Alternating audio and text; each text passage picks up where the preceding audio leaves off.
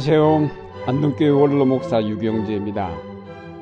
마태복음 5장 14절 이하를 읽겠습니다. 너희는 세상의 빛이라 산 위에 있는 동네가 숨겨지지 못할 것이요 사람이 등불을 켜서 말 아래에 두지 아니하고 등경 위에 두나니 이러므로 집안 모든 사람에게 비치느니라.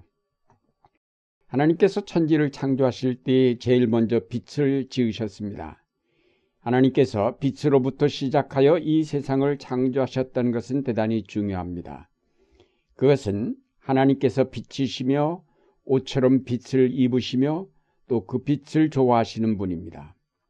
동시에 그가 지으신 이 세계와 만물의 근본적인 특성이 이 빛 속에 있음을 우리에게 알려줍니다.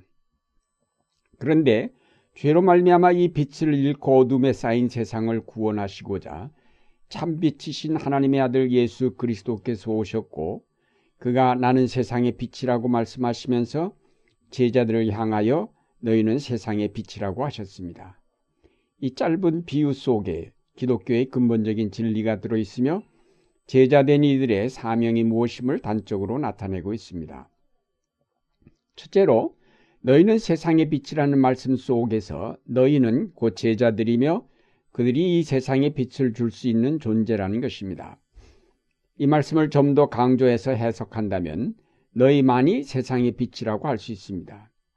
다른 아무것도 이 세상에 빛을 줄 수 없는데 너희만이 그것을 줄 수 있는 존재가 된다는 뜻입니다. 이것은 예수님께서 우리에게 주시는 큰 은총이요 우리의 긍지가 아닐 수 없습니다. 지금 우리가 살고 있는 이 세상은 창조 이전의 세계와 같이 혼돈하고 공허하며 흑암이 덮여 있습니다. 그것은 세상에 하나님을 떠나서 인간의 교만과 탐욕에 사로잡혀 있기 때문에 그런 것입니다. 어둡다는 것은 희망이 없다는 것이요 무질서와 거짓과 폭력이 난무함을 뜻합니다. 과학의 발달이 이 어두운 세계에 빛을 던져주리라고 한때 기대했었지만 지금 과학자 자신들도 현대의 무서운 암흑 속에서 길을 잃었습니다.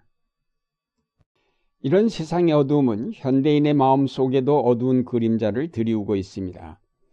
불안과 우울의 먹구름이 사람들의 마음에 덮여 있습니다.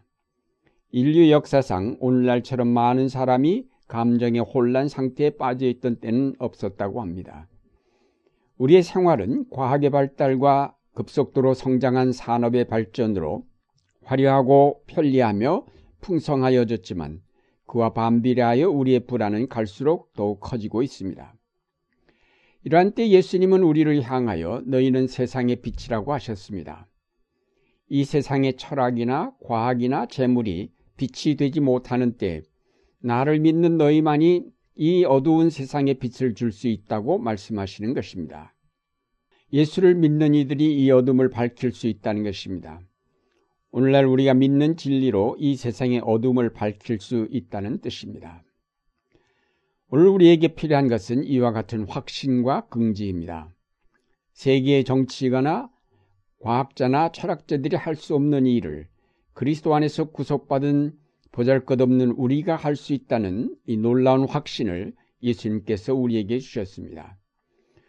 오늘날 위기에 처한 이 세계와 이 사회를 건져낼 수 있는 사람은 능력 있는 정치가나 뛰어난 학식을 가진 지식인이나 돈을 가진 기업가들이 아니라 바로 예수 그리스도를 믿는 우리 자신들입니다.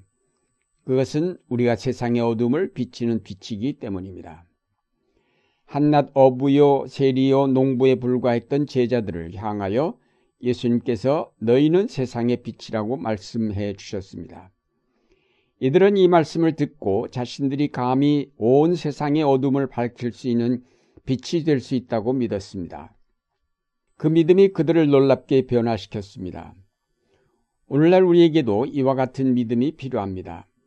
우린 비록 보잘 것 없지만 감히 온 세상의 어둠을 밝힐 수 있는 빛이 되었다는 믿음으로 이 세상의 어둠과 맞설 때에 하나님이 그곳에 새로운 역사를 이루십니다. 그러면 우리의 빛은 어디에서 오는 것일까요? 너희는 세상의 빛이라고 말씀해 주신 그리스도에게서 오는 것입니다. 그는 세상에 오신 참빛이십니다. 그가 우리에게 빛을 주셨습니다. 요한복음 8장 12절에 보면 나는 세상의 빛이다. 나를 따르는 사람은 어둠 속에 다니지 않고 생명의 빛을 얻을 것이다. 나를 따르는 사람은 빛을 얻을 것이다. 라고 하였습니다. 참빛 대신 그리스도를 따를 때 우리는 그빛 안에 거하게 됩니다. 어둠 속에 있던 우리가 빛으로 나아간다는 것은 어둠 가운데서 행하던 이 악을 버리고 회개한다는 뜻입니다. 요한복음 3장에 악한 일을 저지르는 사람은 누구나 빛을 미워하며 빛으로 나아가지 않는다고 하였습니다. 결국 빛으로 나아간다는 것은 악을 버리고 진리를 받아들임을 뜻합니다. 빛으로 나아간다는 것은 그가 주시는 생명을 소유하게 됨을 뜻합니다. 어둠은 죽음이요, 빛은 생명을 뜻합니다. 우리가 빛으로 나아갈 때에 우리 자신이 빛으로 변화됩니다. 에베소서 5장에 여러분이 전에는 어두움이었으나 지금은 주 안에서 빛이라고 하였습니다. 그러면 구체적으로 빛이란 무엇을 뜻하는 것일까요? 에베소서에서 빛의 열매는 모든 착함과 의로움과 진실함이라고 하였습니다. 요한일서에서는 자기의 형제자매를 사랑하는 사람은 빛 가운데 머물러 있는 것이니 그 사람 앞에는 올무가 없다고 하였습니다. 곧 빛은 사랑을 뜻합니다. 우리가 예수 그리스도를 영접하고 따를 때 진리를 알게 되며 사랑을 배우게 되고 의롭게 되는 것입니다. 이 모든 것이 곧 빛의 요소들입니다. 오늘날 우리가 세상에 빛이 되려면 어두움에 속하였던 모든 일을 버리고 온전히 그리스도만을 쫓아가는 제자가 되어야 할 것입니다. 우리 안에서 나오는 빛은 우리의 것이 아니라 그리스도의 것입니다. 그러므로 우리가 그리스도를 떠날 때에 우리의 빛도 사라지게 될 것입니다.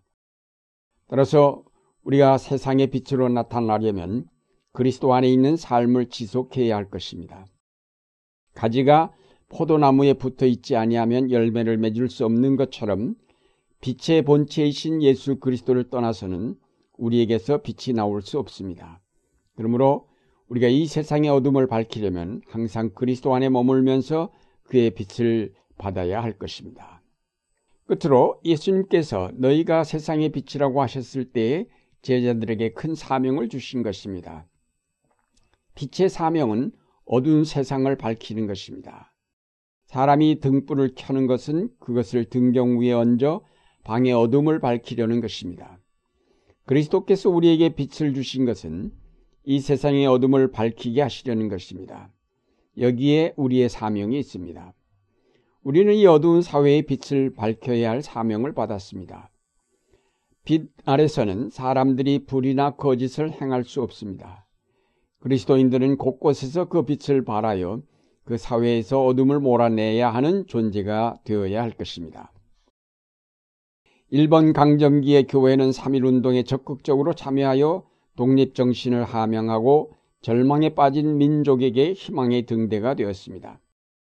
군사정권 시절 한국교회는 그 어둠을 밝히며 민주화 운동과 통일 운동에 앞장섰습니다. 오늘날 또다시 우리 사회를 뒤덮은 어둠의 세력들을 보면서 그리스도께서 우리에게 주신 빛의 사명을 따라서 이 땅에 새로운 희망의 역사를 일구어 가야 할 것입니다. 사랑하는 여러분, 우리는 어둠이 덮여 있는 세상 가운데 살고 있습니다. 사람들은 빛을 갈망하지만 참빛 대신 그리스도로 말미암지 않고는 어디서도 그 빛을 찾을 수 없습니다.